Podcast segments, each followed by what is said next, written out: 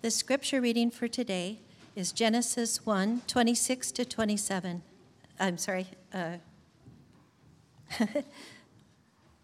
then God said, Let us make man in our image, after our likeness, and let them have dominion over the fish of the sea, and over the birds of the heavens, and over the livestock, and over all the earth, and over every creeping thing that creeps on the earth. So, Jesus, so God created man in his own image. In the image of God, he created them. Male and female, he created them. Then the Lord God said, It is not good that man should be alone. I will make him a helper fit for him. Now out of the ground, and the Lord God had formed every beast of the field and every bird of the heavens, and brought them to the man to see what he would call them. And whatever the man called every living creature, that was his name. The man gave names to all the livestock, and to the birds of the heavens, and to every beast of the field. But for Adam there was not a helper fit for him. So the Lord God caused a deep sleep to fall upon man, and while he slept, took one of his ribs and closed up its place with flesh. And the rib that the Lord God had taken from the man, he made into a woman, and brought her to the man. Then the man said, This at last is the bone of my bones and flesh of my flesh. She shall be called woman, because she was taken out of man. Therefore, a man shall leave his father and his mother, and hold fast to his wife, and they shall become one flesh. And the man and his wife were both naked and were not ashamed. This is the word of the Lord.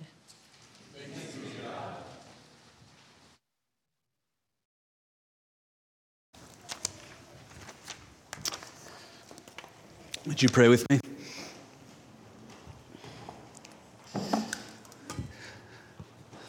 Oh, Father, we um, ask that you'd be with us and near to us now. As we uh, consider your word, help us to come to it with uh, reverence and humility and joy.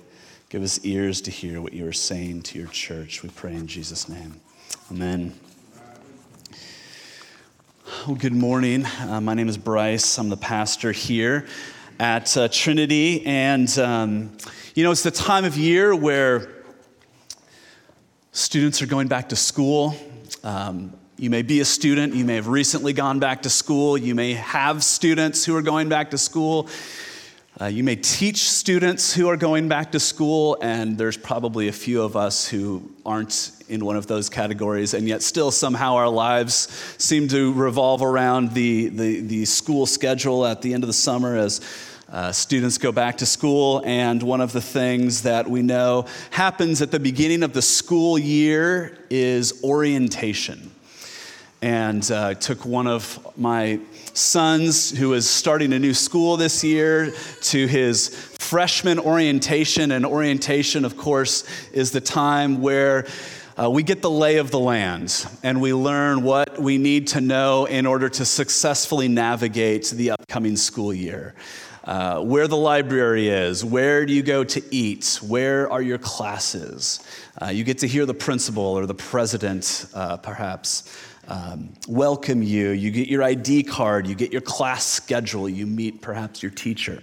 Uh, orientation is not the point of education but it's incredibly necessary. It gives you the lay of the land to help you know what the main aspects of life on this campus will be that you need to know in order to thrive and flourish in the upcoming school year. Well, we are in, I believe, our um, fifth or maybe probably sixth uh, week in a series in the early chapters of the book of Genesis. And the book of Genesis functions as our orientation to life in this world. Uh, Genesis doesn't tell us, Genesis 1 and 2 doesn't tell us everything that we need to know about the Christian life, but it highlights for us some of the main crucial features that we will need to be familiar with in order to, in order to successfully navigate and flourish life in our world. And um, there's a fly here. Gen- what we've been trying to do over the last several weeks is look at Genesis 1 and 2 which is the, the beginning of this orientation to, to life in God's world. And I've been trying to tell uh, the, the story as it's presented to us in Genesis 1 and 2, because often I think when we drop into a particular part of the Bible, we can very quickly move to what does this tell us about the darkness of the world that we live in? And what does this tell us about the brokenness of the world that we live in? But there are two chapters of the Bible that speak about the original goodness of creation as God intended it. And it's very important that before, yes, we know Genesis 3 is coming, we know sin is coming, we know brokenness is coming, but we have to get oriented by understanding the goodness of creation as God originally created the cosmos. And this morning, there is um, one more aspect of the goodness of God's creation that we've got to wrestle with, and that has to do with the way that God created human beings, male and female. And this comes out especially in chapter 2.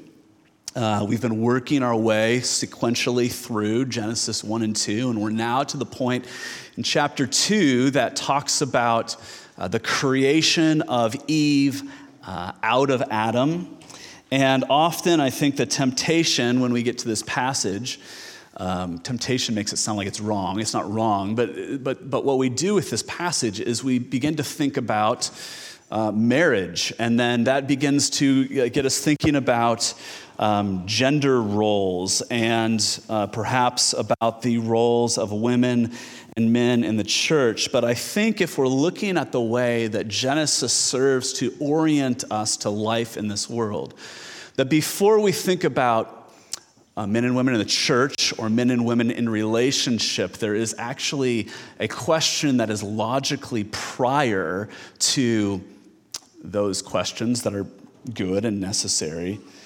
And the question is simply this what does it even mean to be male and female? Or maybe if we put the, the question more pointedly, the, the, the primary question is this is there any difference between female and male? Now, as soon as you ask that question, I think we have to. Did you notice how it's very quiet in here? Uh, feels sometimes they gotta you know start with this creative illustration to get everybody's attention but i could just say we're going to talk about gender today and everybody is with me right um, it's hard, uh, it's complicated. As soon as we ask the question, um, everybody perhaps like our hackles go up and, and we're kind of waiting on okay what is what is he going to say and um, the, the reality is that, that there are, by way of implication, all sorts of questions or, or, or, answers or implications about the way that men and women relate to one another in the church uh, and in society, I suppose, and in marriage. But the primary question that I'm going to be spending almost all of our time together on this morning is the question of this Is there any difference between men and women? And I just want to begin by acknowledging the reality that that is a very difficult question to answer in a way that is going to feel satisfying for every. In fact, it's entirely possible that in an hour or so, we will all leave this room and every one of us will be very dissatisfied with this sermon. I will probably be dissatisfied with this sermon. Some of you might wish that I had said more. Some of you might already be wishing that I would stop talking now. Um, for some of us, talking about what it means to be female or what it means to be male is to talk about a topic that has been the source of much hurt, frustration, struggle, or difficulty in our own lives. Uh, for some of us, perhaps our relationship to our own bodies is complicated. Perhaps we have had a less than straightforward experience of coming to terms with what does it mean that I am a female or what does it mean that I am a male. Um, perhaps the interaction of male and female has been the source of um, something less than ideal in your life, in our lives. Maybe we have been hurt by a member of the opposite gender. Maybe we have longed for a relationship that has not yet come to pass. Maybe we are divorced and we wonder when we talk about male and female, am I going to end up feeling like I'm sort of in the second tier of humanity. Maybe not in my experience, but in the eyes of the Bible or in the eyes of the church. Or maybe we just think this whole thing is ridiculous. Why do we even have to bring it up? Maybe you're going, I have some vague awareness that the Bible talks about this, but why even bring it up? Because it seems like it's likely to cause uh, perhaps hurt, perhaps questions, perhaps confusion or frustration. Why even bring it up? And the answer, I think, is simply because it's here. And because of it's here in Genesis 1 and 2, in the midst of all that God has created that is very good, this is where we are told that God created us male and female. And so, what that means is that gender is not just a social construct that we need to do away with, but the Bible says that in God's eyes, gender is good. And that means that God has given it to us as a gift, and it would be a tragedy to leave that gift unopened. And leaving that gift unopened does not in any way make the complicated nature of this topic any easier. Um, to highlight that, I want to quote two people. The first is Taylor Swift. My wife's been telling me I've been quoting too many philosophers lately, so.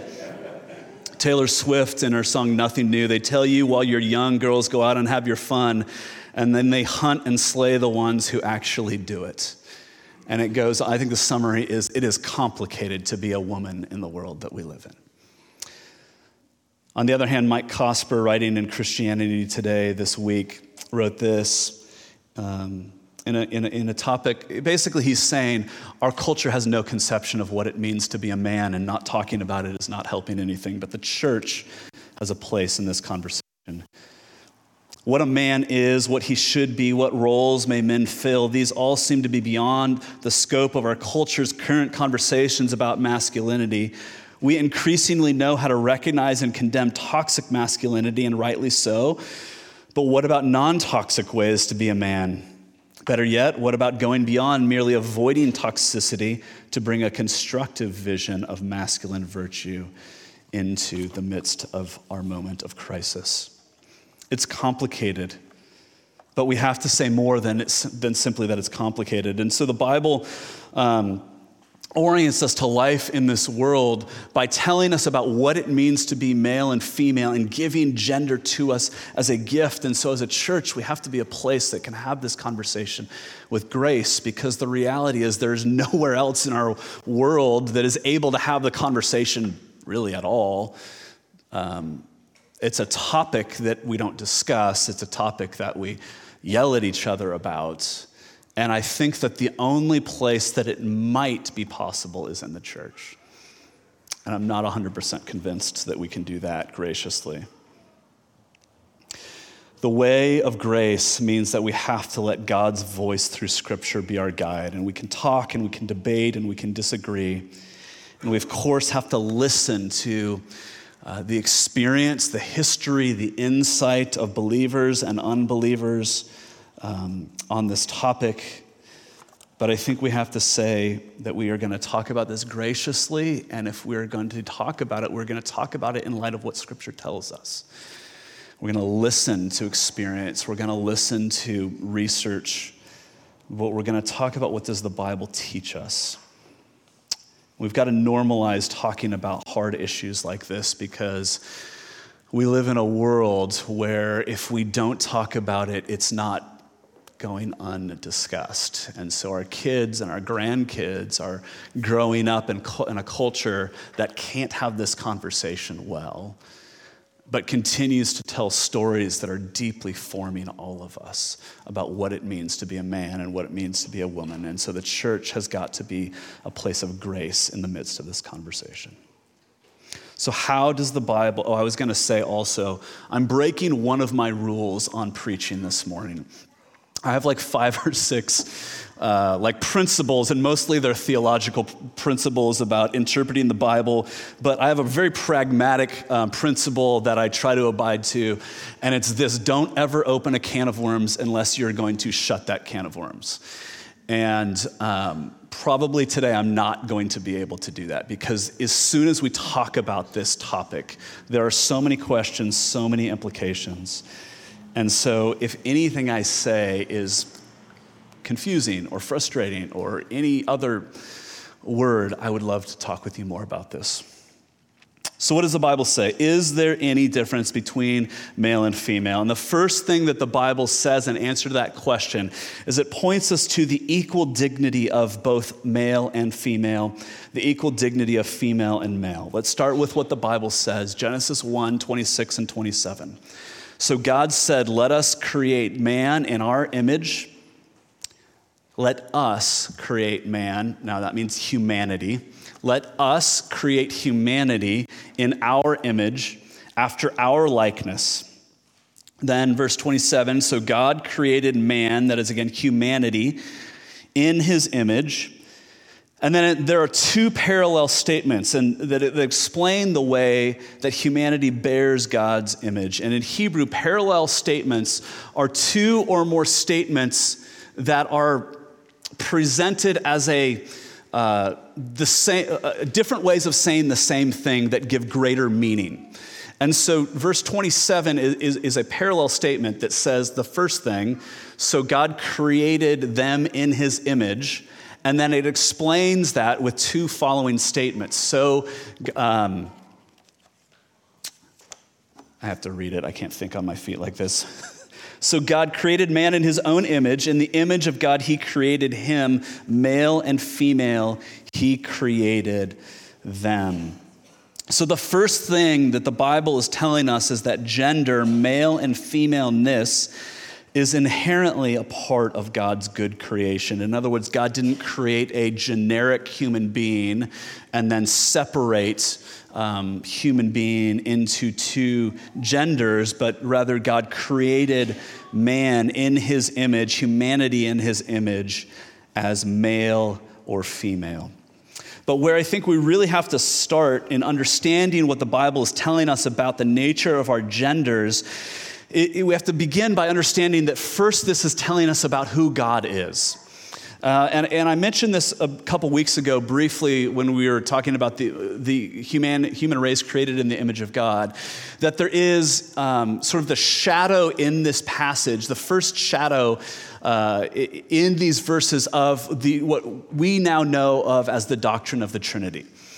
And um, St. Augustine in the fourth century, on his book on the Trinity, famously said that what is latent in the Old Testament is patent in the New. That is, what becomes clear in the New Testament in light of the incarnation of Jesus and the outpouring of the Holy Spirit, which is that God is uh, a triune uh, Godhead we see the shadows of that reality here in Genesis 1 and 2. What is latent in the Old Testament is patent in the New. The triune nature of God is revealed. God says, Let us create man in our image. Who is he talking to? He hasn't created anyone else yet. Uh, God is talking to God's self in the plural. And what, what this is telling us is that God, there is only one God, but that God is not just a me, God is also an us. The doctrine of the Trinity says that, in the words of the New City Catechism, which our high schoolers and middle schoolers will be looking at this question in uh, six weeks, I think, um, working through the New City Catechism, there is only one God who exists eternally in three persons the Father, the Son, and the Holy Spirit. And then this is crucially important they are the same in substance, equal in power and in glory. One God, three persons, and then the same in substance, equal in power and glory. Sometimes we talk about God the Father like, like God is the Father. And then there are these other persons that are sort of like I don't know, less God somehow, or uh, like the Holy Spirit was an afterthought. Um, that's wrong. And it's not just sort of wrong, it, it's wrong in a way that to deny uh, the equal value, dignity, and worth of the three persons of the Trinity is to put yourself outside of the bounds of Christianity. Does that make sense? It's a very, very important reality. to Say, Father, Son, Holy Spirit, one in substance, equal and in power and in glory. This is the most fundamental belief in the Christian tradition. That God is one, that there is only one God, that Christianity believes in a God who reveals himself in three persons, and yet we are not in any sense polytheists. Now, why am I stressing this? Because as soon as God reveals himself to be one God in three persons, in the midst of a culture that knows only polytheism, it's going to become very confusing, isn't it? And so it is in our own time. There's only one God, three persons, one in substance, equal in power and in glory. Uh, the Father is not the boss. The Son is not somehow less than the Father. They're equal in every way. Now, why is that important? Because look at what we just read. Verse 27 So God created man in his own image. In the image of God, he created him. Male and female, he created them. We bear the image of a God who is a diversity of persons. And what that means is that humanity, the human race, male and female, uh, cannot fully bear the image of God unless we are also inherently diverse. In other words, maleness alone does not fully be- reflect the image of God to our world. Femaleness alone does not fully reflect the image of God. It is the diversity and yet unity of the human race, male and female, that, suffi- that are sufficient to reflect the diversity of the triune God to our world. Now, having said that, here's the point. Just as the Bible stresses that the three persons of the Godhead are equal in power and in glory, and it is heresy to suggest otherwise, so, the Bible on its opening page tells us that God creates male and female, bearers of the image of God, and we are, in terms of dignity, value, worth, equal. Now, you might be thinking, that really shouldn't be all that controversial. Okay, granted. But let's think about the world in which the Bible is revealed. And as soon as you think about the world in which the Bible is given, and you know, um, Genesis was revealed through Moses to the people of Israel as they come out of 400 years of slavery in Egypt. Uh, in, a, in, in, a, world, in, a, in, in, an ancient world, and there is no other ancient uh, tradition, custom, culture, uh, probably very few tribes, certainly no ancient religions that speak of women in this way. And that's just a fact of history. Every tradition, traditional religion, um, speaks of women as being inferior to men. Greek philosophy, in many ways, the forerunner to Western civilization, um, uh, did not believe that, in general, that women were equal with men. Aristotle argued that women were mentally weaker and less capable of reason and virtue than men, and therefore naturally held subordinate, inferior status in society. Every ancient culture and religion basically believed that women were inferior to men, that their purpose was to provide for the sexual gratification of men and to bear children. Here's the point the Bible says on its opening page, that women are equal in dignity, value, and worth with men. This is unparalleled in human history. In fact, nothing about this passage presents the woman in terms of her functionality, her fertility. Uh, that would be utterly countercultural in the, in the ancient world. In the Roman Empire, uh, where the New Testament, where Jesus lived and died and was raised again, where the, new, where the church comes to life. In the world of the New Testament, exposure was a common practice. Exposure was the practice of taking a newborn infant that was unwanted and simply leaving that infant out to be exposed to the elements to die. And it was particularly practiced with female infants. Why? Because in a world that views the worth of a human being in terms of what it can do and produce and provide for the family, in a world, in an agrarian culture, uh, having multiple sons to carry on the family name is viewed as a honorable, good thing, but you don't need as many females. And so female infants were often, by the thousands, exposed and left to die. But when Christianity begins to spread in the Roman Empire, Christians begin taking those exposed little girls in and building orphanages. And everywhere that Christianity has gone, um, the status of women is elevated. Now, you might say it hasn't gone far enough. Okay. But what do you need to go further?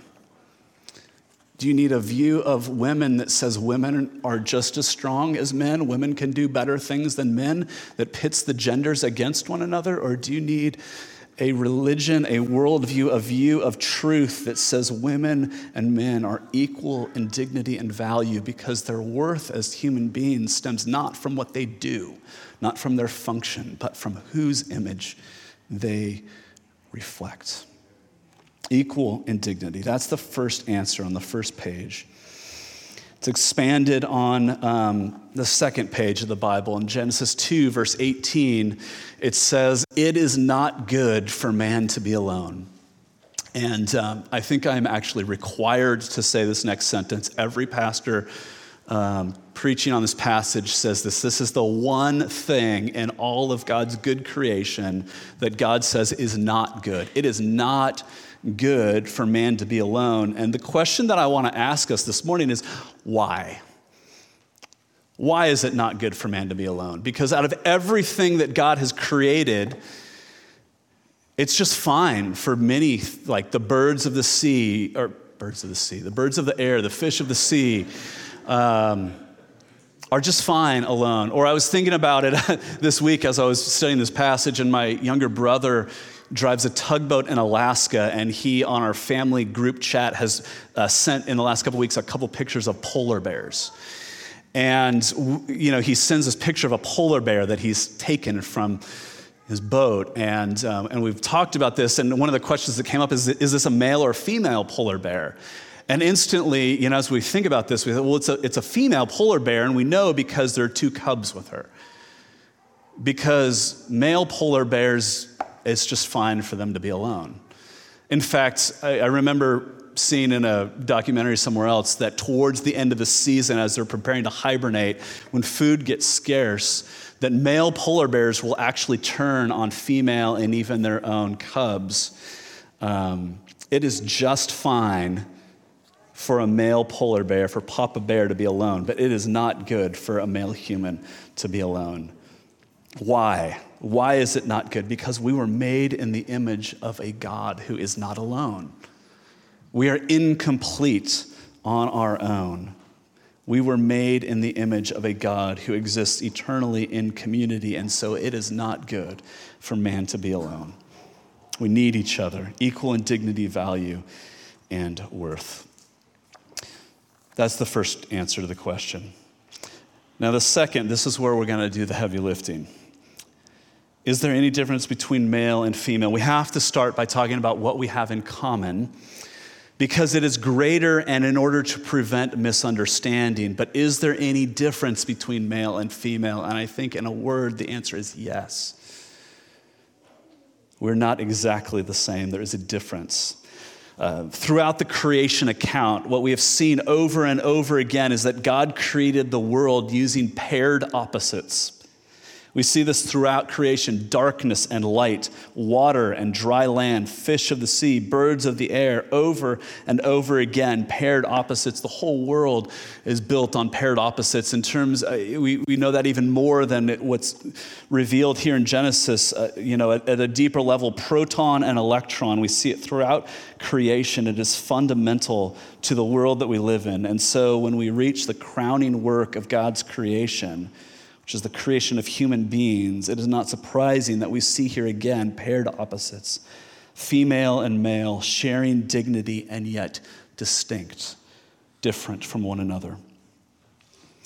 Now, we have a hard time talking about difference in our world without value judgment sneaking into the discussion of difference. But the idea that men and women female and male are exactly the same and that any difference is superficial. Um, I, know there's been periods in human history where that has been the consensus that, that any distinction between male and female is superficial. I think that has largely gone away now. In fact, one of the most influential books um, in the last 40 years on gender is a book written by uh, an NYU professor named Carol Gilligan, a book called In a Different Voice not a believer. She's a social, social psychologist. She would call herself a feminist. And she argues essentially in that book that in general, women are driven by an ethic of care, while men tend to be driven by an ethic of justice. She says that as men and women move towards maturity, again, this doesn't fit every man, every woman, but she says in general, men, as they move towards maturity, tend to move towards greater independence and women tend to move toward a greater sense of interconnectedness. Now, I'm not saying that that's exactly what the Bible is saying. I think it's reflective, perhaps, of, of what the Bible tells us, but what it's saying is that somebody who is a leading voice um, from a non Christian perspective is saying there is a difference between male and female. So, how does the Bible describe this difference? Let's just remember before I read this, this is what the Bible says. Genesis 2:18 Then the Lord God said, "It is not good that the man should be alone. I will make a helper fit for him." Now when we hear that word helper, we're all thinking, "Uh-oh, here we go." Um, what does that mean? You know, in in the old King James, it said, it was translated, I will make a help meet for him. And that sounds, we don't know exactly what that means, but it doesn't sound good uh, help mate for him, or she's like a piece of meat, or what does it mean? What it means is that she will meet his need with help. Uh, the Hebrew word for helper is the word ezer. And actually, we've already all said it a couple times this morning. It was in our call to worship, Psalm 30 Hear, O Lord, and be merciful to me. O Lord, be my helper. Psalm 121 I lift my eyes up to the mountains. Where does my help, my Ezer, come from? My help comes from Yahweh, the Lord who made heaven and earth. Helper does not imply inferiority, helper implies distinction, difference. Think about it like this One, my oldest son is learning to drive, and I am helping him learn how to drive. Now, why am I able to help him learn how to drive? Because I already know how to drive. If we were exactly the same, I would be of no help to him. we would be sharing our ignorance together. I am able to help him because I already know something that he doesn't know. I am able to help him because I'm different than him. So, what Genesis is telling us is that our difference, the differences between male and female, are not merely superficial. They are not skin deep, if you like. In fact, Genesis is honoring and dignifying our bodies. Um, I would argue, unlike any other religion, which uh, says that, that gender is incidental to our humanity. Genesis is honoring and dignifying human bodies by showing us that we are not just different because we have slightly different body parts, but rather who we are at the deepest level, body and soul, is reflected in our physical bodies. And we have a hard time talking about difference in function or difference in role without immediately translating that into a difference in value. Uh, but actually, Genesis 3, which we're going to look at in a couple weeks, shows us that it is only when sin enters into the world that this difference bec- becomes problematic. Genesis 3 shows us that it's the curse that comes from sin that results in God saying to the woman, Your desire will be for your husband. You will not know who you are without your husband, and he will rule over you. It's the curse of human being that takes the inherent good difference of human beings, male and female, and over, wants to overemphasize that, that results in abuse. What the Bible is showing us is that God created human beings, male and female, with equal dignity and yet different from one another. And here's the only thing that I'm going to say then about roles. Does it make sense then that God would go to such lengths to demonstrate the equality and value and yet distinction between the genders? And then say, now in every way and every role, go out and behave in exactly the same way. I would suggest that it doesn't make a lot of sense. It makes sense that if male and female are distinct in certain ways, that there would be some roles more suitable to one gender or the other, and that God calls us vocationally to those roles. So, what are they? And the Bible says very, very little about what those roles actually look like. And when we begin to talk about gender roles, typically we're talking about things that have been. Um, uh, culturally instilled values that the Bible actually does not really speak about.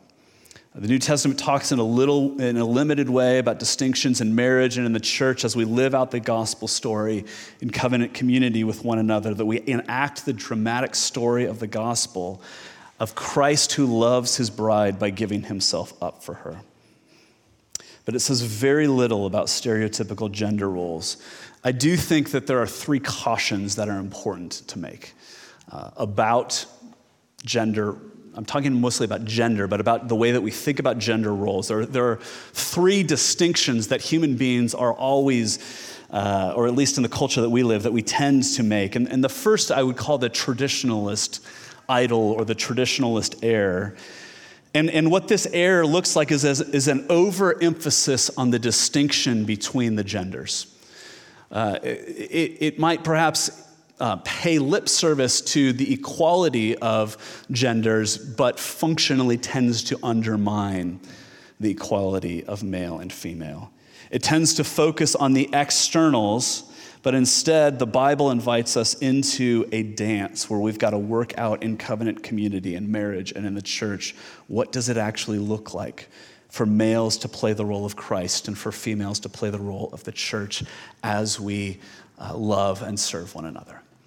Traditionalist air overemphasizes the distinction between male and female. The second air, I don't even know what word to use um, here because I think any um, label is, is going to sound pejorative, and that's not my intention. But so I'm going to I'm going to call this tentatively the, the deconstructionist error. And, and this is sort of the opposite error. This, the, the deconstructionist error is an overemphasis on the equality that functionally denies any difference between male and female. Essentially, what this is, is to say that if you talk about distinction or difference in role or in function, inevitably a difference in value is brought into the equation. And um, therefore, we have to reject any talk of meaningful difference or distinction because it results in inequality. Um, C.S. Lewis, uh, you know, there, there, are things C.S. Lewis says that everybody's heard. Uh, not everybody, but you know what I mean. And um, I'm going to quote something that C.S. Lewis said that I, you probably haven't heard before. C.S. Lewis, in a, in a more obscure place, he says this In heaven, there will be no equality.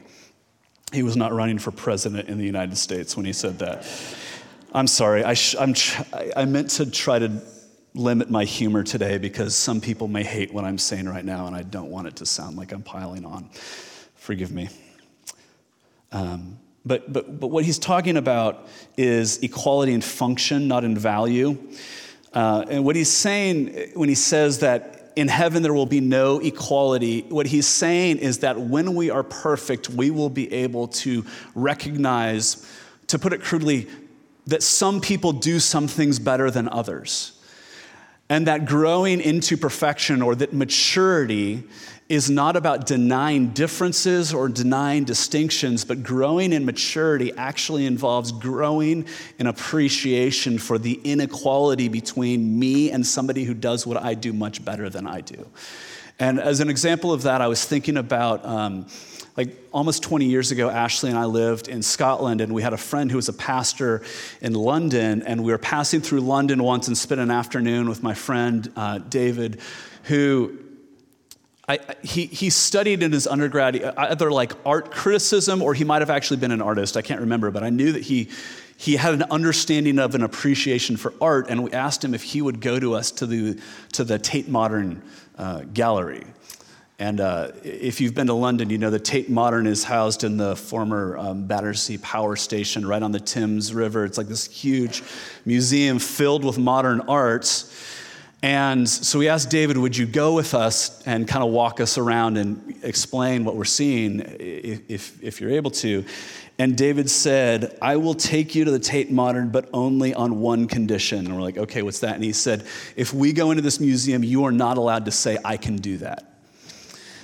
Now, why did he say that? Because modern art, you know, is like Jackson Pollock, there's paint splatters, and you're looking at things that don't look like things, to put it crudely. And he's saying, I will not go into a room with you where you are going to look at a famous million dollar work of art and say, I can do that. Why did he say that? What he's saying is, you might walk into a room and say, I don't understand this. But maturity looks like being able to walk into a room and saying, I don't understand this.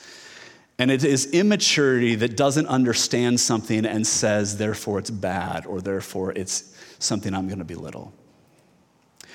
Distinction does not inherently mean inequality in value. In heaven, there will be no equality. He's talking about in function and role, not in human dignity. In the presence of something truly great, maturity looks like being able to recognize and articulate that difference. The third error or idol that we tend to fall into is the consumerist error. And the error of consumerism is to look at the, everything in the world and say, what will this do for me?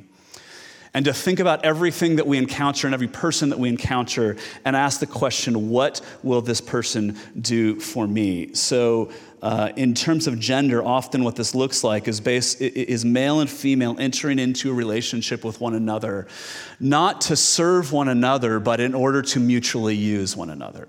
And so, and I think we have to acknowledge that this is a problem in the church um, too. In, in, in, Christian marriage, a, a Christian marriage that says, I am here to use you for my fulfillment, and in exchange, I'm willing to let you use me for your fulfillment, is less than what God has called us to. The consumerist error or idol fails to recognize the inherent dignity and the appropriate difference, reducing all people to the level of functionality. And then what it does is turns around and makes functionality the standard of morality. Three errors we're constantly making. Each takes a reductionist view of who we are, male and female, bearing the image of God together. The Bible is orienting us to life in this world by inviting us into the wonder and mystery of who we are. Is that easy to live out? Well, no, of course, it's not. But the Bible is giving us a great gift, pointing us to the equal dignity and yet difference between male and female in a world that is constantly falling to the right or to the left, off one side of the road or the other because we know in a deep way that we need one another, and yet the goal cannot simply be uh, for men to act like, or for women to act like men.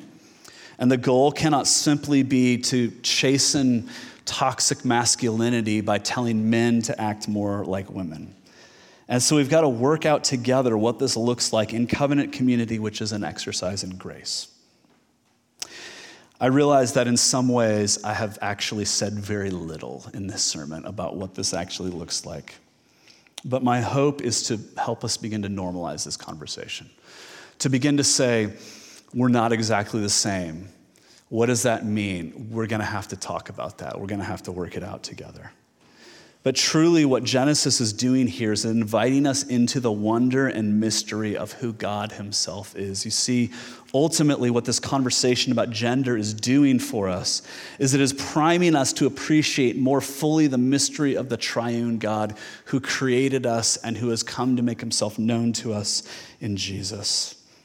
And this orientation to life in Genesis is laying the foundation on which the gospel will be built more fully and completely when it is revealed in the New Testament. See, the Creator God reveals to us in the New Testament what He is doing by, in a sense, pulling back the curtain in order to show us what love really looks like. And what we see when He does that is that the triune God who exists eternally in three persons, who is one in substance and an equal and in power and glory. In an ontological sense, the members of the Trinity are equal with one another. Yet in the economy of salvation, the Son says, I will defer to the will of the Father, and I will come to earth, and I will take on human flesh, and I will empty myself, and I will live a life of perfection, and I will take upon myself the shame of the cross. It was not weakness that sent Jesus to the cross. Far, far from it. Far from it. We see in Jesus having Jesus having lived a perfect life goes to the cross, sacrificing himself in order to show us what love really looks like. On the cross, we see true strength demonstrated, not in self fulfillment, but in self sacrifice. On the cross, we see what real leadership looks like, not using authority for selfish gain, but Jesus giving up his rights, his comfort, his privilege in order to make his beloved beautiful. On the cross, we see that God intends to relate to us, not as a king to his subjects only, not only as a father relates to children, but even more so as a husband relates to his bride, loving her to the uttermost. On the cross, Christ stands at the altar, as it were, standing there like uh, the groom on his wedding day, looking down the aisle of human history. And in the greatest act of love, he sacrifices himself to pay the price for his bride, the church's betrayal that she might be presented as a pure, spotless, radiant bride. So here's the thing when you see yourself in that place as a member of the church of Christ, the object of his affection, it begins to help us sort of open our hand, unclench our fists, lean into what God is inviting us to consider and to behold, when you see yourself as the object of his affection, while we were indifferent to him at best, we begin to have grace for people who are different than us because Christ loved us while we were very different from him.